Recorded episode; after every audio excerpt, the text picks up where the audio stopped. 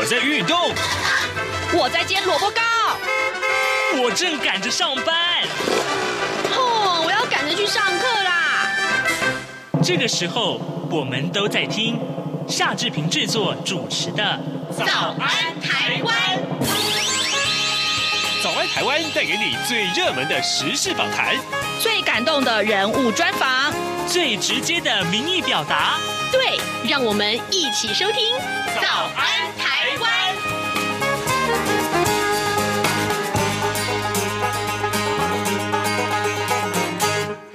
台湾，我是夏志平。今天是二零二一年的二月一号，星期一。今天志平在德先生这么说这个单元里面要跟您探讨这个话题。各位，呃，前一阵子有这样的一个司法新闻啊，就是有一位富商，他跟呃司法检调人员的这个交往过于密切，结果呢，呃，变成了这个现在在啊、呃，就是在这个监察院里面引起了很大的风波。那大家就会想说，好，这个会不会是有钱判生？呃，没钱就判死，就是很多民众对司法界的一个。不管是认知也好，或是误解也好，待会儿我们要为您连线呃真理大学法律系吴景清副教授，请吴老师跟大家来啊、呃、谈一谈，到底司法人员的这个行为规范有哪些法条？在跟吴老师连线之前，志平有一点点时间跟大家说一说各平面媒体上面的头版头条讯息。我们看到《联合报》、《苹果日报》以及《自由时报》上面提到都是疫情啊，不过角度略有不同。《联合报》上面所说的是。十万多剂的辉瑞疫苗将会抵达台湾了，这是在美国外交途径所取得的。那么阿联酋航空运送，呃，桃园医护人员会优先的施打。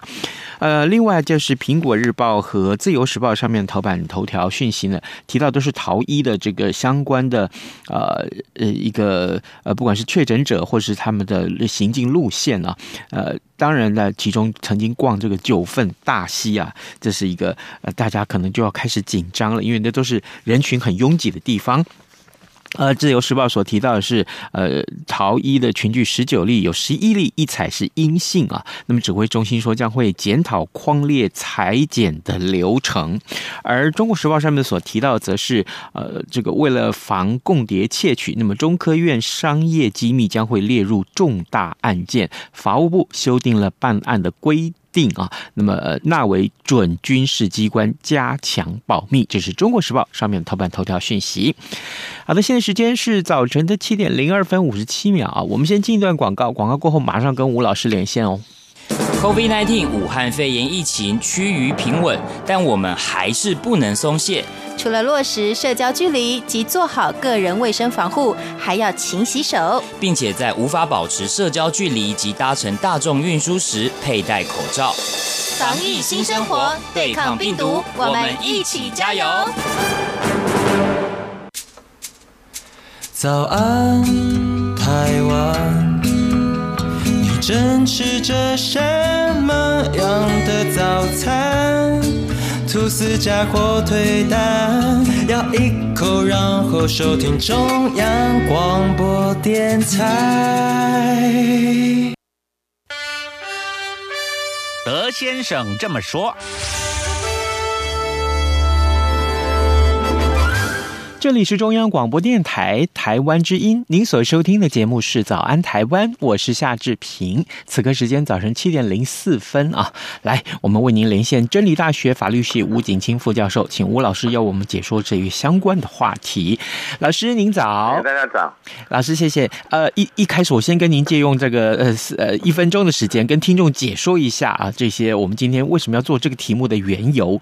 呃，司法人员到底能不能接受馈赠的礼物？啊，或者是司法人员能不能接受朋友的招待，吃个饭啊，打个球啊什么的？那这些问题啊，呃，答案当然是可以了。但万一你所接受的礼物跟招待的结果会影响到司法案件的判决的时候，那该怎么办呢？啊，我们甚至于还觉得疑虑，就是说，那社会大众会不会用放大镜来检视司法人员的生活行为？那这一阵子的这个新闻震撼司法界，有位富商，他叫做嘉禾集团的董事长是翁呃茂忠啊，翁茂忠。那么他跟监察院公务员惩戒委员会的前委员长啊石木青有了不当的往来，那结果会被发现说，哎，中茂。翁茂忠啊，他有二十七本的笔记本，里面就详细的记载着他跟审检警调各界的司法人员交往的这个过程。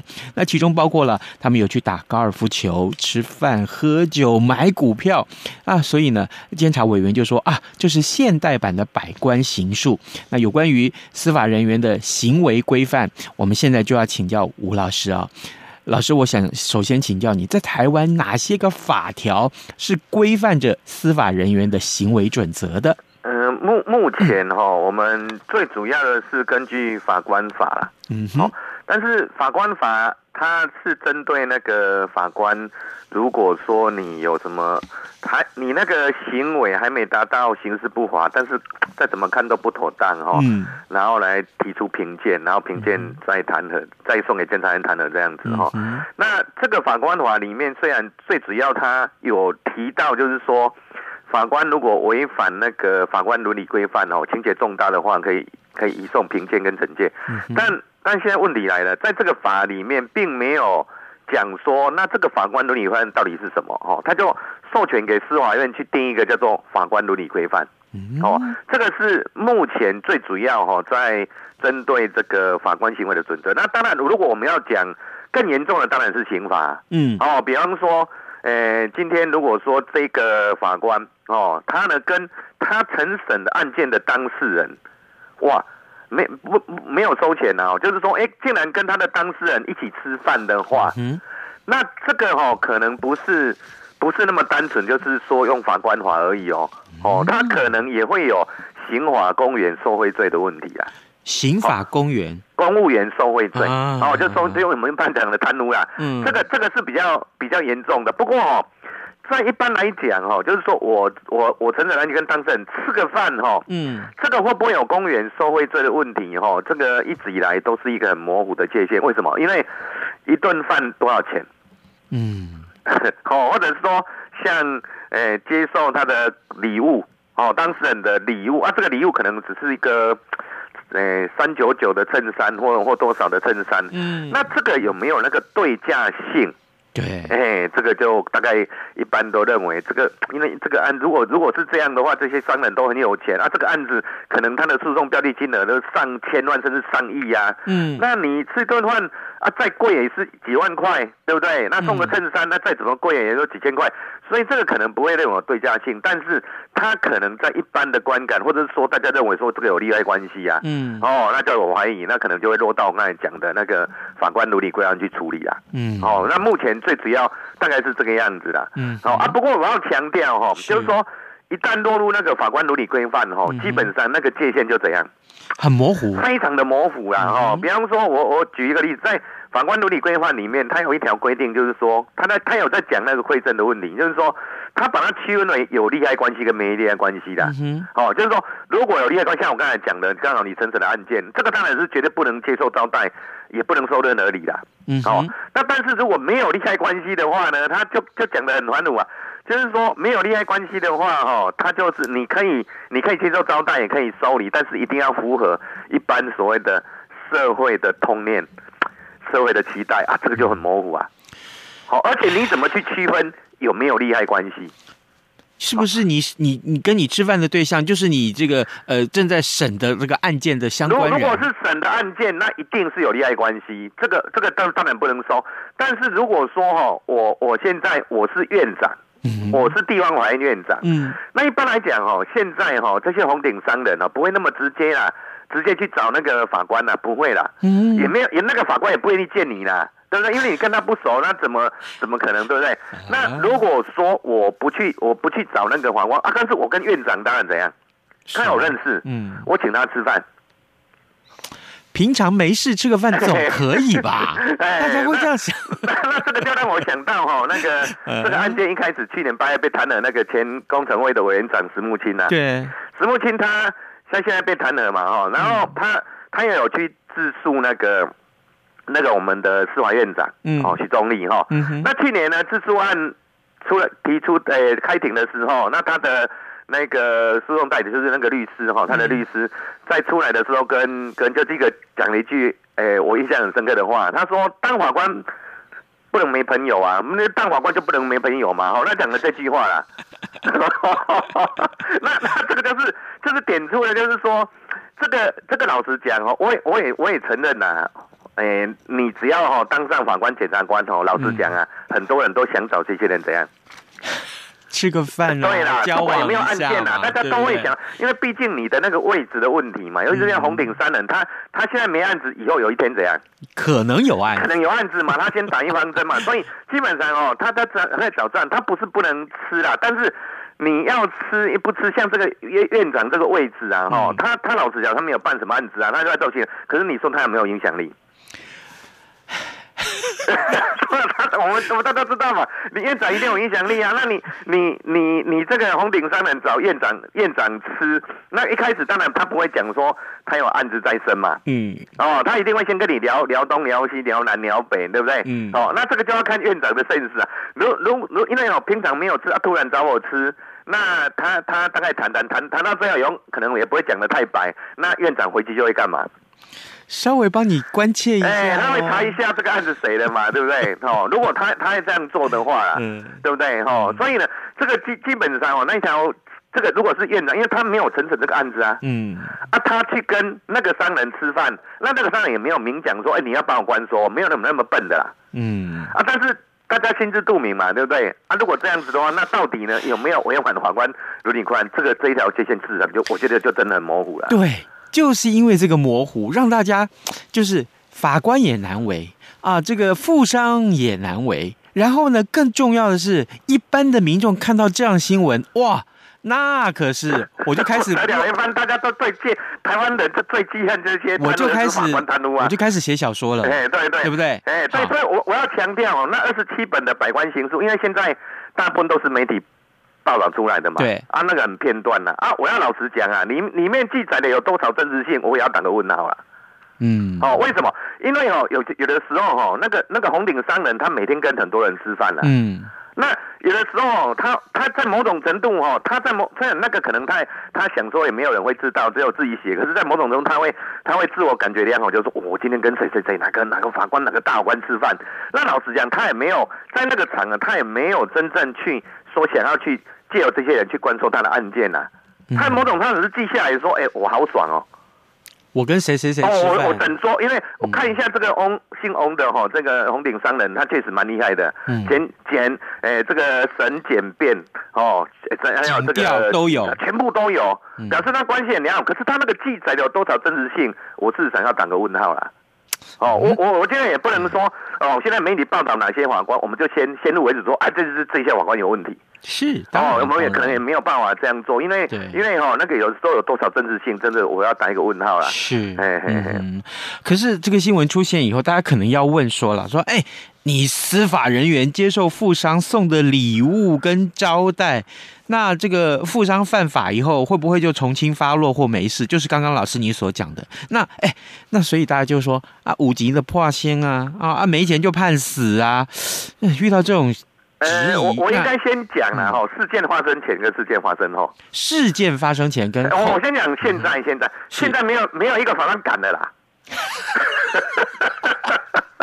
哦，你听懂我意思吗？现在没有人敢了，因为现在撇清关系都来不及了，对不对？嗯。哦，所以现在大家没有人没有一个法，我认为没有一个法官笨到这种程度了。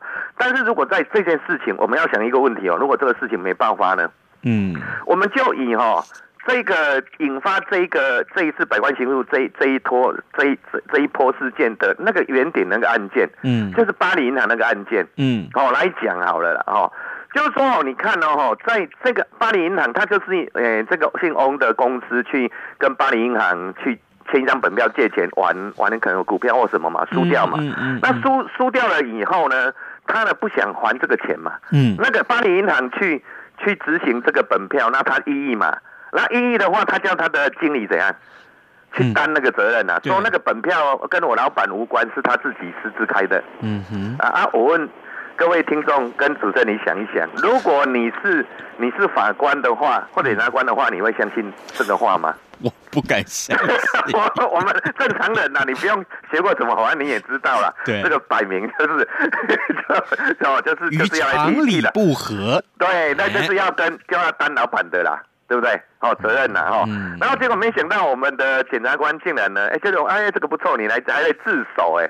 哦，还有把他起诉哦，嗯，哦，然后呢，起诉了以后呢，检察官起诉以后还具体这样就判他求情嘛，嗯，哦，所以就呢只判了那个好像四个月，然后就就缓刑，然后呢两边都不上诉了，嗯，案子就解了。啦，嗯，哦，好，那案子就解了以后，那这个是刑事的啊，那刑事既然说啊这张本票是伪造的啊，嗯，所以呢这个姓翁的呢就在他的那个那个民事的那个诉讼里面拿拿这个这这个法院的无罪。那个有罪判决啊，就是说，哎、嗯，这张本票既然是假的，那这个债权就不存在啊，啊，所以民事法院他就赢了，就不用还了。哇，这一千，据说大概接近呃一千万美金呐、啊，这个在如果在一九九年代中期，这个是不小的数目哦。哎，这招高招哎！哎，这这招很厉害哦，然后我觉得哦，我觉得更扯的在后面。我觉得哦，我我觉得这个，我觉得他后半段哦，嗯、听起来就让人家伤心了。就是就是说哦，这个姓姓翁的，他不仅哦，在民事上他拿到了胜诉。我想老实讲啊，你做到这种程度，你你你既然一千万不用还了，嗯，我觉得案子就应该就解决了嘛。嗯，结果他竟然再去干嘛？你知道吗？针对那个巴黎银行那个。那个管理的那个、那个、那个有关那个、那个在帮人家诶操作基金的那个经理啊，嗯，好、嗯哦，一个姓很这个这个姓氏很少哦，诸葛亮的朱，嗯，姓朱的这个经理啊，去呢对他提什么？提告诉他他伪造文书啊，那还反咬人家一口，还要反咬人家一口，然后呢反咬人家一口以后，然后呢检察官呢把这个姓朱的经理一起诉以后，一审是判无罪的哦，嗯，一审判无罪，可是上诉到二审的时候呢？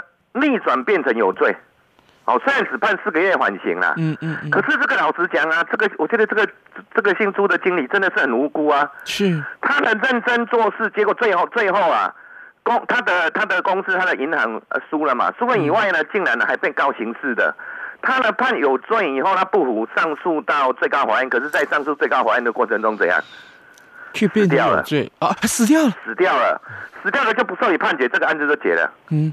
啊，这个案子就结了，因为呢，他不是无罪确定，他是不受理，所以这个姓翁的还因为这个有继承的问题嘛。嗯，你你既然我，你既然跟跟跟我的经理一起在那边伪伪造文书啊，对不对？嗯。哦，所以呢，你对我侵权行为啊，他还去之后，因为他死了嘛，还告他的四五四岁跟五岁的，因为有继承嘛，债务继承嘛，去告他，哦，请求那个、哦、那个那个损害赔偿。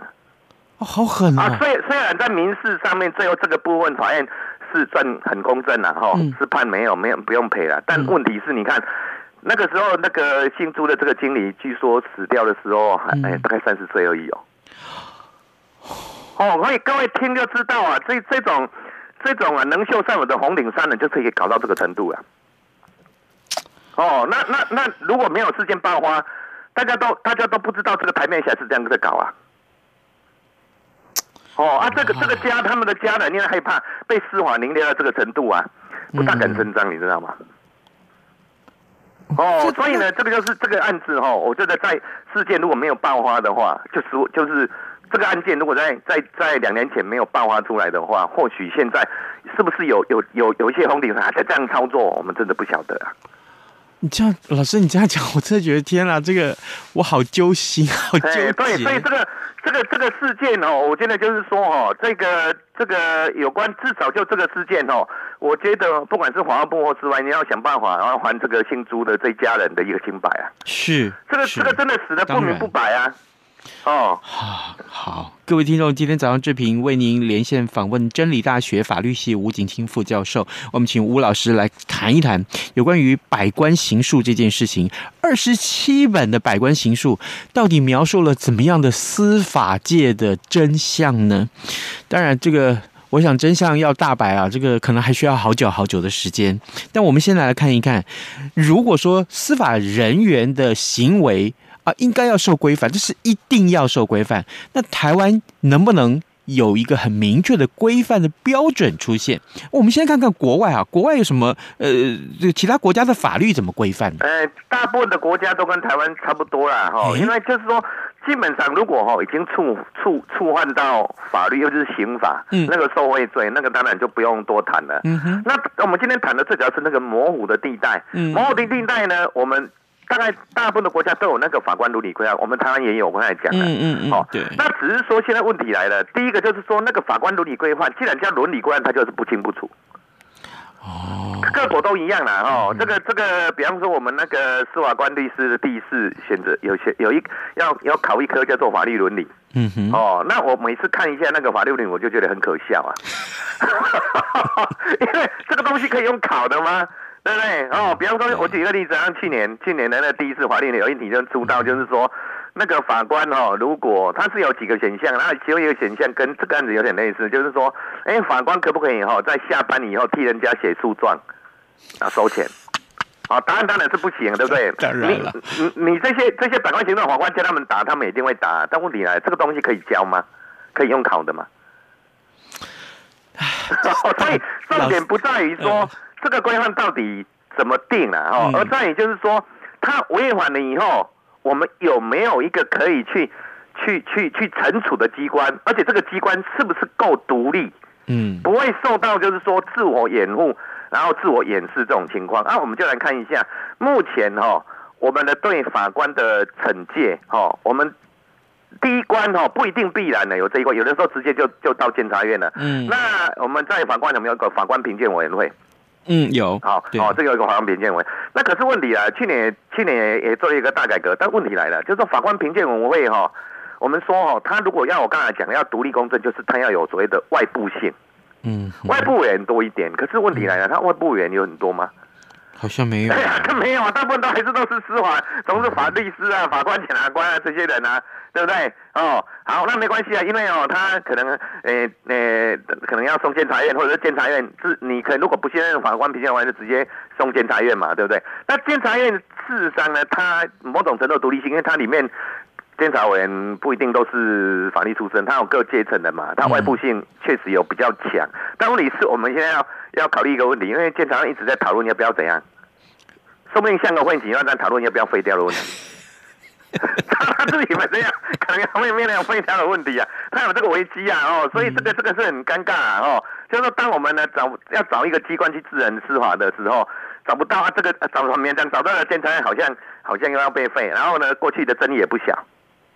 哦，然后那那弹劾了以后，监察院要弹劾嘛，哦，弹劾到。我们的惩戒法有一个职务法庭，是专门在审法官、检察官的。好，那去年也做了一个改革，就是说以前那个惩戒惩那个职务法庭的的法官五个都是，诶，以前是三个，三个都是法官。那三个都是法官，就会让人家担心说，哇，你上面的也是法官，下面的也是什么法官啊？很有可能呢，官官相护。对呀，就这以前就是大概就有这个指引啊。去年做个改革，加入了参审员。哦，那边有五个，可是问题来了，五个里面参审人几个？才两个。两个对啊，法官还是有三个啊，你你两个再怎么投票都不会赢啊。对。啊，更重要的是参审员怎么来的？这更重要啊。嗯。参审员不是像哦，我们二零二三年那个国民法官哦，是什么二十三岁以上的那个公民去怎么抽选？不是哦，他是由各方推荐，推荐完了以后由司法院的遴选会来遴选。嗯。那你想这样选出来？那那他他对司法是有性还即兴的，微乎其微。对啦，对不对？这一定都是对啊。所以所以基本上去年确实是还要改革这么一个改革，但问题是在我们看来就是很形式嘛，还是不能避免，就是说，哎呀，这三个法官去影响那两个参审，不管这两个参审公不公正啊，他无法变成他他他三对二啊，再怎么样都不会赢啊。哦，所以呢，我是觉得就是说，如果要真的改，至少先从。那个职务法庭的组成先改起啊！职务法庭的组成，哎，对比方说五个的话，干脆就不要有法官或检察官了嘛。嗯哼，干脆全部怎样？嗯哼，全部跟国民法官的那个选任一样嘛，从那个二十三岁以上高中毕业的单来抽嘛。嗯哼，我觉得这样的话就可以避免怎样？我们所谓的官官相护。你你就算没有官官相护，我也会质疑啊。而且而且呃，不要只有两个，应该至少要对，要多多一点呐。你说如果害怕假设五个都是参成员，都是平民，五个你说哎太少，那没关系啊，你加成九个啊，嗯哼，十二个也可以啊，嗯，对不对？那多元的意见来嘛，对不对？我我真的我我绝对相信哦。人而且一般人民看到这种事情就会很气，对不对？是哦，那那如果让人民来，你害怕他说太冲动，对不对？会造成血流成河。哦，那 那那那是那那多一点多一点的意见，而且你也有又封低了，有一个选任程序嘛，是可以选出比较公正的嘛，而且跟司法圈都没有关系的这群人嘛。嗯，我觉得这个是可能我们可以考虑哈、哦，就是说从那个最最后面。我要往前改起嘛，嗯，哦，只要让这个职务法庭有有一个外部性，有一个他路性，嗯、我想前面就会跟着改的。没错，哎，好，各位听众，今天早上志平为您连线真理大学法律系吴景清副教授，我们请吴老师为大家解说百官行诉这件事情给大家带来的观感，还有大家对于司法人员的。改革啊，素质的改革，还有真正这些司法的这个清廉，其实是有非常多的期待的啊。好，我们谢谢老师跟我们的分享，谢谢您，好，谢谢，谢谢。各位听众，本台冬季频率将从台湾时间二零二零年十月二十五号上午九点开始，到二零二一年三月二十八号上午九点为止进行调整。到时候晚上七点到八点，原本七二三五频率播出的国语节目将停止播音。另外，从十一月一号零点开始，到二零二一年二月二十八号二十四点为止，原本六点到八点播出的国语节目将调整为六点半到八点半播出。不便之处，敬请见谅。早安，台湾，你正吃着什么样的早餐？吐司加火腿蛋，咬一口，然后收听中央广播电台。早安，暴马仔。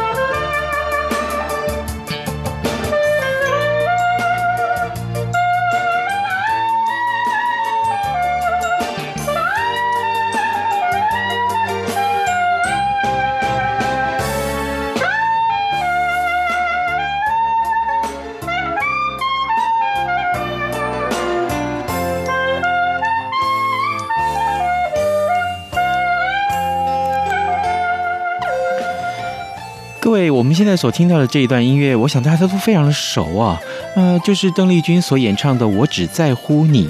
可是这一段萨克斯风是谁演奏的呢？其实他是国宝级的萨克斯风的演奏家番王老师，他叫王吉轩。各位，在二零一四年的九月十五号的时候，当时的《早安台湾》播出了志平专访番王老师的整个访谈的过程，呃。我们为什么今天要播出他的歌呢？呃，因为，因为他，呃，在昨天过世啊。那么对于台湾的演艺圈来讲，这是一位重量级的人士，所以我们今天选择在这样的早安时间的节目当中，来播出当时志平访问他的，呃时候呢，王老师他，呃，就是呃，翻王老师他录下来的这段过程。